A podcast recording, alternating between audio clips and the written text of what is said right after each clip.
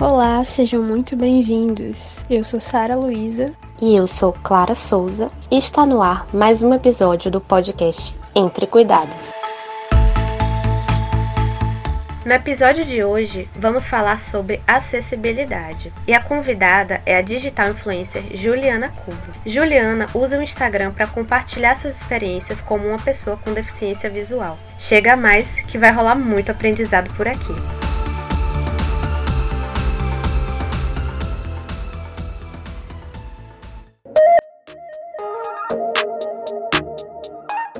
Juliana, primeiramente seja muito bem-vinda ao nosso podcast. E para começar, conta um pouco aqui pra gente. Como você iniciou nas redes sociais?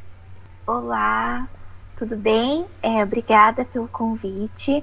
Bom, eu iniciei nas redes sociais como criadora de conteúdo em março deste ano. Foi quando eu realmente vi a necessidade de compartilhar um pouco mais sobre acessibilidade, sobre inclusão, porque ainda, infelizmente, é um mundo que poucas pessoas conhecem e que é limitado para muitas pessoas. Então, eu resolvi é, compartilhar porque eu realmente vi essa necessidade, onde eu achei que caminhos e informações e eles precisavam ser compartilhados. E, infelizmente, esse tipo de informação ainda não chega para as pessoas. Então, se a pessoa não tem ninguém na família ou próximo com alguma deficiência que convive, ela realmente não tem nenhuma informação de como é realmente o mundo, o mundo é, da pessoa com deficiência. Então foi por isso que eu criei esse Instagram e realmente queria mostrar na prática como se faz as coisas do dia a dia, coisas básicas como arrumar cama, estender roupa, lavar louça, essas coisas. Então por isso que eu comecei.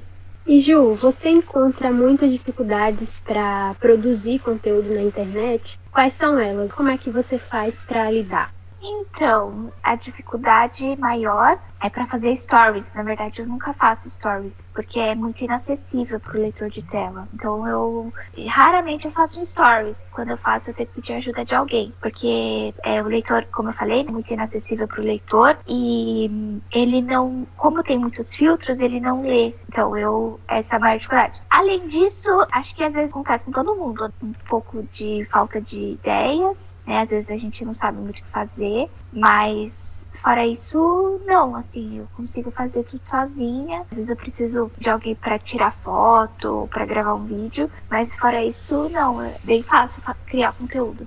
Então, Julie, hoje a gente discute bastante sobre o capacitismo. É um termo desconhecido por muita gente, mas também é algo que é muito enraizado na construção da nossa sociedade. Você já sofreu algum preconceito? Alguém já lhe julgou incapaz ou inferior devido à sua deficiência visual? Então, isso acontece o tempo inteiro, na verdade. As pessoas, como eu falei, como elas não têm essa informação e tal, elas te julgam o tempo inteiro. Então elas acham que você tem qualquer tipo de deficiência, você já não pode fazer nada, você não tem uma vida, você é incapaz, como você disse aí. Isso acontece muito no mercado de trabalho. Eu acho que existe a lei de cotas, mas infelizmente ela não é cumprida como deveria, porque ela não é fiscalizada. Isso acontece o tempo inteiro, assim, com quem é deficiente sabe. Quem tem qualquer tipo de deficiência sabe. Você é julgado o tempo inteiro. Se você respira mais fundo, você é julgada é algo normal, assim, pra gente. Digo porque a gente se acostumou, mas é bem complicado. É muito comum, é. Mas, como você disse aí na pergunta, tá enraizado na sociedade. Então as pessoas, elas automaticamente já falam, ah, mas pode fazer isso, não pode fazer isso, não... sabe? Então é, é muito complicado, assim. Em certas situações, como eu falei, no mercado de trabalho é uma delas.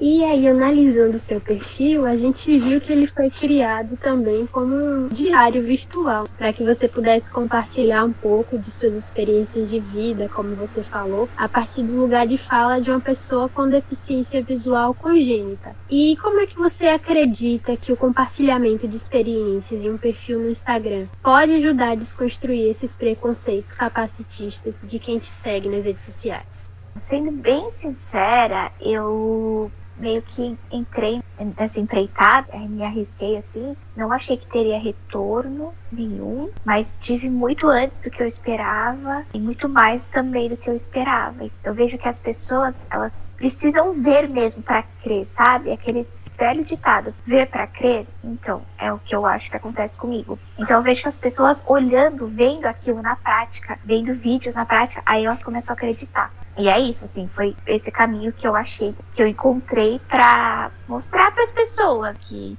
às vezes as coisas não são como elas pensam e tal. Não achei que teria esse retorno e não achei que seria tão cedo também. Vai acontecer a cada postagem que eu faço, as pessoas elas vêm e vão comentando assim. Vai acontecer muito naturalmente também. E de fato são mais de 5 mil seguidores, né, Ju? Pois é, são 5.300 seguidores e eu tenho nove meses de Instagram. É bem legal, assim, porque são seguidores mesmo, sabe? São pessoas que procuram saber sobre o mundo da, da deficiência. É, recebo muitas mensagens de mães também que têm filhos com algum tipo de deficiência, geralmente é visual, mas que nasceram ou vão nascer ainda com algum tipo de deficiência e aí elas pedem ajuda tal. É bem legal essa troca. Esse é o primeiro bloco do nosso podcast Entre Cuidados. Então, fica aqui com a gente que daqui a pouquinho teremos mais um pouco de entrevista com a nossa convidada, Juliana Cobo. Não sai daí.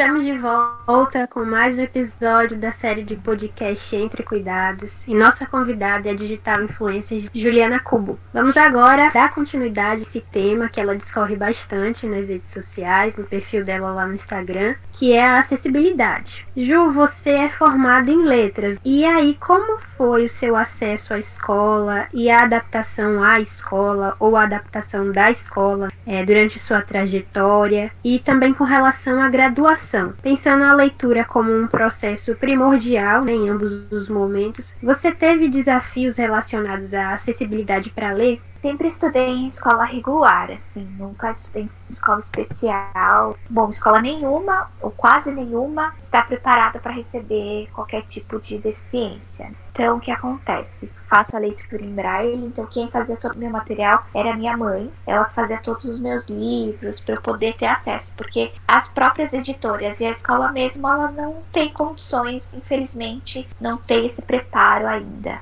Eu digo infelizmente porque até hoje eu vejo que a maioria, ou quase todas as escolas, não tem preparo nenhum. Então, infelizmente, isso ainda acontece em pleno 2020. Mas quem fez todo o meu material foi a minha mãe, então eu tinha acesso porque ela fez para mim. Eu estudei escola pequena, no ensino fundamental e no médio, é escola de bairro. Então foi mais fácil assim a adaptação, eles faziam o que eles podiam, mas assim, não foi difícil. O que é mais difícil mesmo é o material, porque não tem, então se você não tiver alguém para fazer para você, aí fica um pouco mais complicado. Mas eu tive, graças a Deus, minha mãe que fez, então eu consegui acompanhar. Tinha também os amiguinhos de classe que ajudavam tal. Sempre tinha um pra, que sentava do lado para ajudar a copiar o que tinha na lousa. Eles sempre ditavam o que estava escrito, aí eu conseguia copiar. Eu usava aquela máquina de escrever em braille, igual a máquina de escrever antiga, sabe? E, então, era assim. Na faculdade, continuou do mesmo jeito, porque eu estudei na PUC, porque é uma faculdade bem renomada, mas de acessibilidade zero.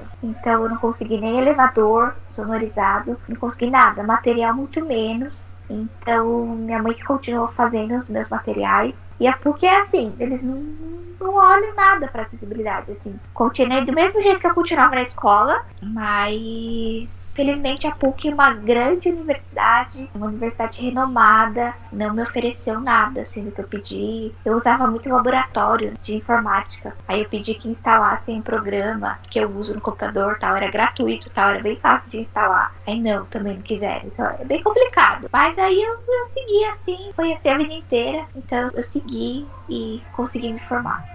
Levando em conta a sua experiência com as redes sociais hoje, como é que você define a importância da acessibilidade nessa era da conectividade? O espaço virtual, ele é democrático? Dá para promover acessibilidade para além do uso da hashtag para cego ver? A gente queria que você falasse um pouquinho sobre os recursos que você usa, como você faz para lidar com os recursos digitais na internet.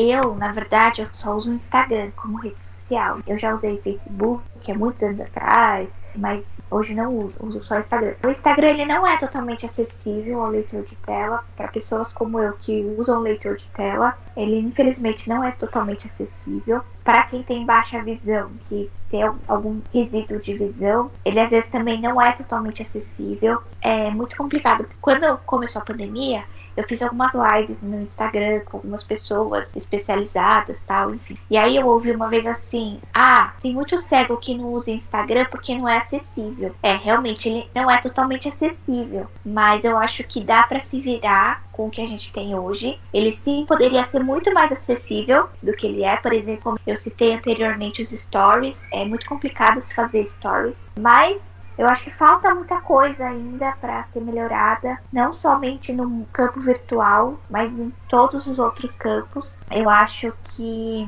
devagarzinho a gente chegar lá, talvez, não sei. Eu espero que um dia a gente consiga chegar lá. E sobre a acessibilidade redes sociais, falta muita coisa ainda. Como eu só uso o Instagram, então eu não sei dizer das outras redes, mas ainda acredito que falte muita coisa.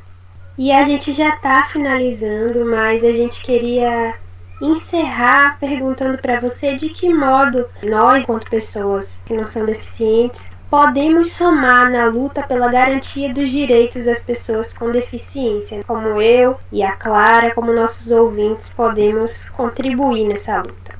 Eu acho que infelizmente as pessoas já têm esse preconceito de que a pessoa com deficiência ela não tem uma vida, ela não pode fazer nada. Eu acho que já é um grande passo as pessoas acreditarem que as pessoas com deficiência elas são capazes que independente de, das suas limitações, elas podem ter uma vida normal e podem viver como qualquer pessoa que não tem deficiência. E eu acho que é isso. Se você é uma pessoa que tem oportunidade, que trabalha em alguma área, que tem oportunidade de dar essa abertura para a pessoa com deficiência, eu acho que você deve dar, enfim, deve abrir caminhos para ela, porque a gente sabe que muitas vezes, infelizmente, as portas não são abertas para nós com algum tipo de deficiência.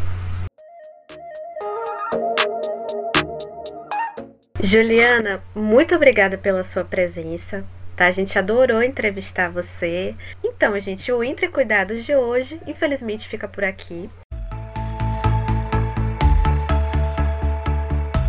Este episódio foi produzido para compor uma série de podcasts que fazem parte da atividade curricular em Comunidade e Sociedade, a ACCS. A ACCS dessa atividade tem como temática Políticas Públicas de Cuidados para as Diversidades, realizada no semestre letivo suplementar da Universidade Federal da Bahia.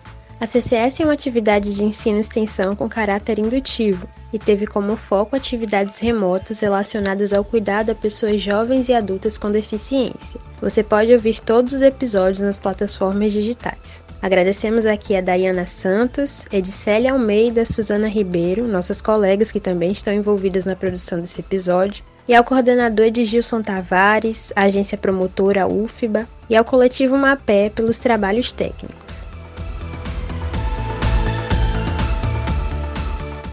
Juliana, queremos agradecer mais uma vez. Foi muito bom contar com você. Para você, nosso ouvinte, foi muito bom contar com a sua audiência. Muito obrigada e até o nosso próximo episódio. Hein? Não perde não.